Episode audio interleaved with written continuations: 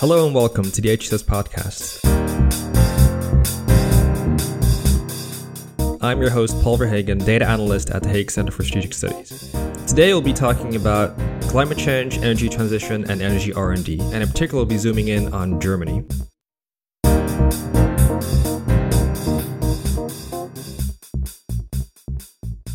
Let's listen to a fragment from the Friedrich Ebert Foundation on the German energy transition.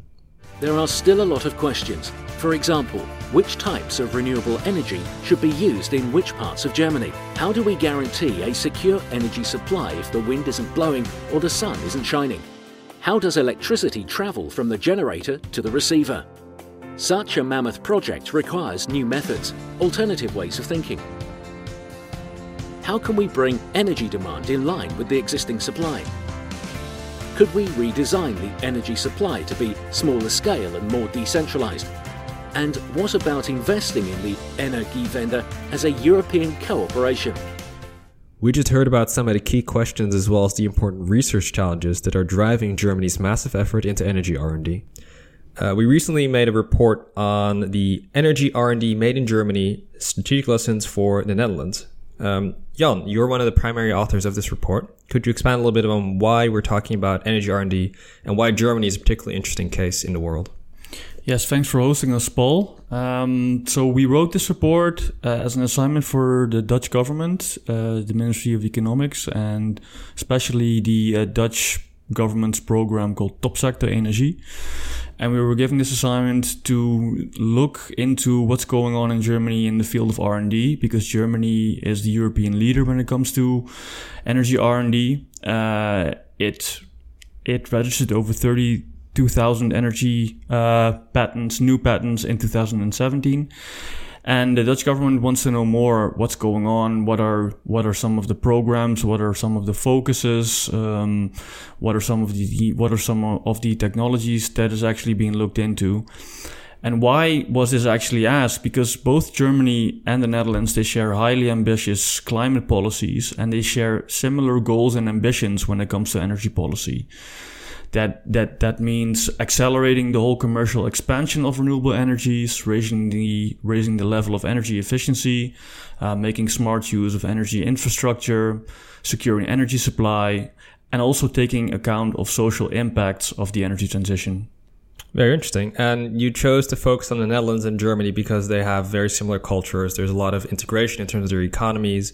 But at the same time, the Netherlands and Germany are a, a bit of a strange pairing the Netherlands is one of the worst performing uh, CO2 reduction actors in all of the European Union, whereas Germany has been at the forefront of developing renewable energy. So, where is this divergence in policy coming from? And is there also a large difference in the amount of funding going to energy R&D in Germany versus the Netherlands? As well as what is the relative of Germany's energy R&D now? Yeah, that's a good question. So when you look at Germany, Germany is leading the way in the use of, of, of sustainable energy technologies. So it's the world's fourth largest economy and it currently generates 14% of all its energy from renewable sources such as biomass, solar and wind. In the Netherlands, around 7% of all energy is generated from, from renewable sources. Germany's power mix is almost 40% renewable based. In the Netherlands, it's around 14%. But this report stays away by making too much a linkage between energy transition and energy R&D. Energy R&D is a very important strategic element in any energy policy. Look at China, look at the United States, look at all parts of the world. But there's not a clear interlinkage between an increasing amount of renewables or decarbonization uh, in a national economy and the amount of investment in energy R&D. What energy R&D does, it does accelerate the, for example, the whole commercial expansion of renewable energies worldwide one of the biggest contributions that Germany has made on on the global stage is uh, the spectacular cost decrease in solar PV, and that that is that is to a very large extent Germany driven because Germany was the first country worldwide to come in with a feed uh, with a so-called feed-in tariff, and that has been one of the main drivers of of pushing the cost of, for example, solar down. So we don't go into the linkage between energy transition and energy R&D in this report too much. Uh, we just look at what's going on in Germany to give a broad overview of the players, the programs, the focus, and the approach that is being that is being actually carried out on the federal and on the state level. Right. And you name policies like a feed-in tariff, which is essentially a, a government subsidy for every hour of PV solar energy that you generate. Yeah. Um, what sort of policies did Germany implement that are potential best practices or lessons learned that Dutch could also implement? And then you mean, and then you mean related to energy R and D? Yes, of course. Yeah. Yeah. So what's been so it's basically Germany. If you if you look at the federal level for the last forty years, there's a so-called federal energy research program. Uh, that's a program that's being funded over a period of uh, five to six years each time. Uh, in 2017, uh, the budget for energy R&D in the federal level was over a billion euros and uh, the so sort of like it's basically Germany. Uh, the German government tries to push key technologies uh, f- and and to make the market ready. And you have to think about e-mobility. You have to think about uh, wind, solar, storage, all these kind of technologies. And they have this this long term. Uh, like this long-term approach into stimulating the, uh, how you say it, the commercial uptake of these technologies. And is that long term strategic vision something that the Netherlands has also implemented, or, or do we do climate and energy policy differently? We do it differently in the sense that we don't have this long term approach. We, uh, the Dutch government um, on, on, on the national level and also on the more local level, uh, we engage in energy programs. We stimulate, for example, research uh, in e-mobility in all kinds of areas but we do it on a more uh, we do it on a more ad hoc um, basis in the sense that it's very prone to changes uh, in government. And the thing that you're seeing is that that when you have elections in the Netherlands and there comes a new government, that this government tries to reinvent the wheel. It comes up with a new approach in energy R&D and comes up with a new program. And the first year in office, they write a new paper and a new approach, and then they have to implement it. Uh, and, and, and that's different from the way it's done in Germany. It's, it's, it's actually less prone to this whole political winds of change than it is in the Netherlands. Okay. And within the context of your report, you highlight one particular province as a case study uh, and compare it to the Netherlands, which is the province of North Rhine-Westphalia. Could you elaborate a little bit more on why this province is so relevant and also some of the history in this province? Yes, the Netherlands is by and large North Rhine-Westphalia's most important trading partner. Um, and uh, it's also uh, it's also the most important export market. I mean, I mean that the Netherlands is NRW's most important export market for sustainable and um, how you say it, resource efficient energy and environmental technology.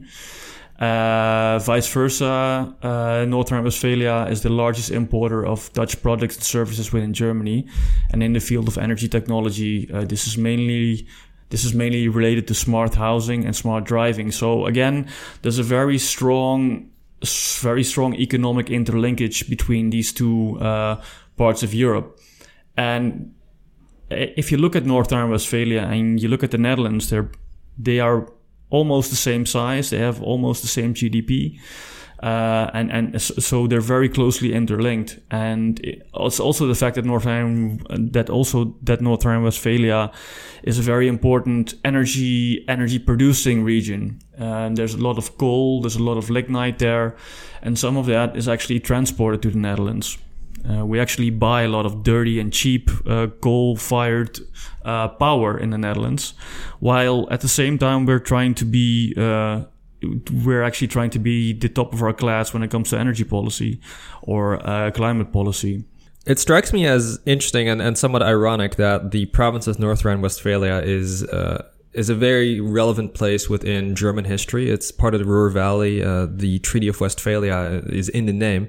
Is is this province that has in the past been sort of at the heart of German industrial policy? Is this the heart of its new industrial policy? Is this the heart of its new energy policy as well?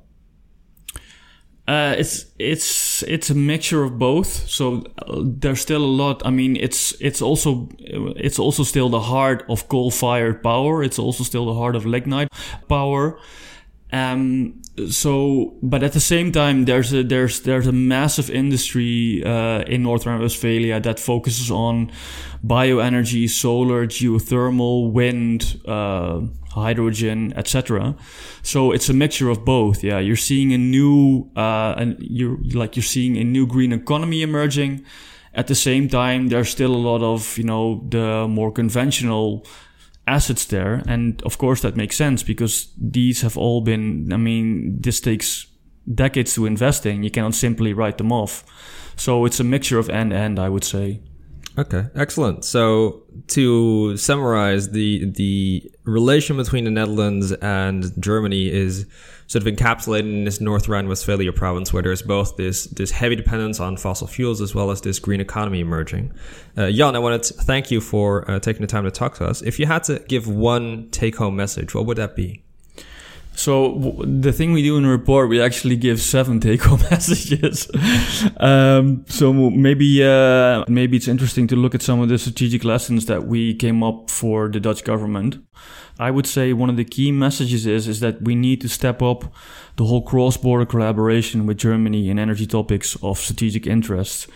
This report just gives an overview of what needs to be done. It hopes to engage both Dutch and German stakeholders in a strategic discussion about the next steps. We hope at HCSS that this report will stimulate a will stimulate a debate uh, between these stakeholders across the border and that we will actually see more cooperation is going to take place because that's what we need. So this is just the first step, and we hope that there are many more steps to come. Excellent.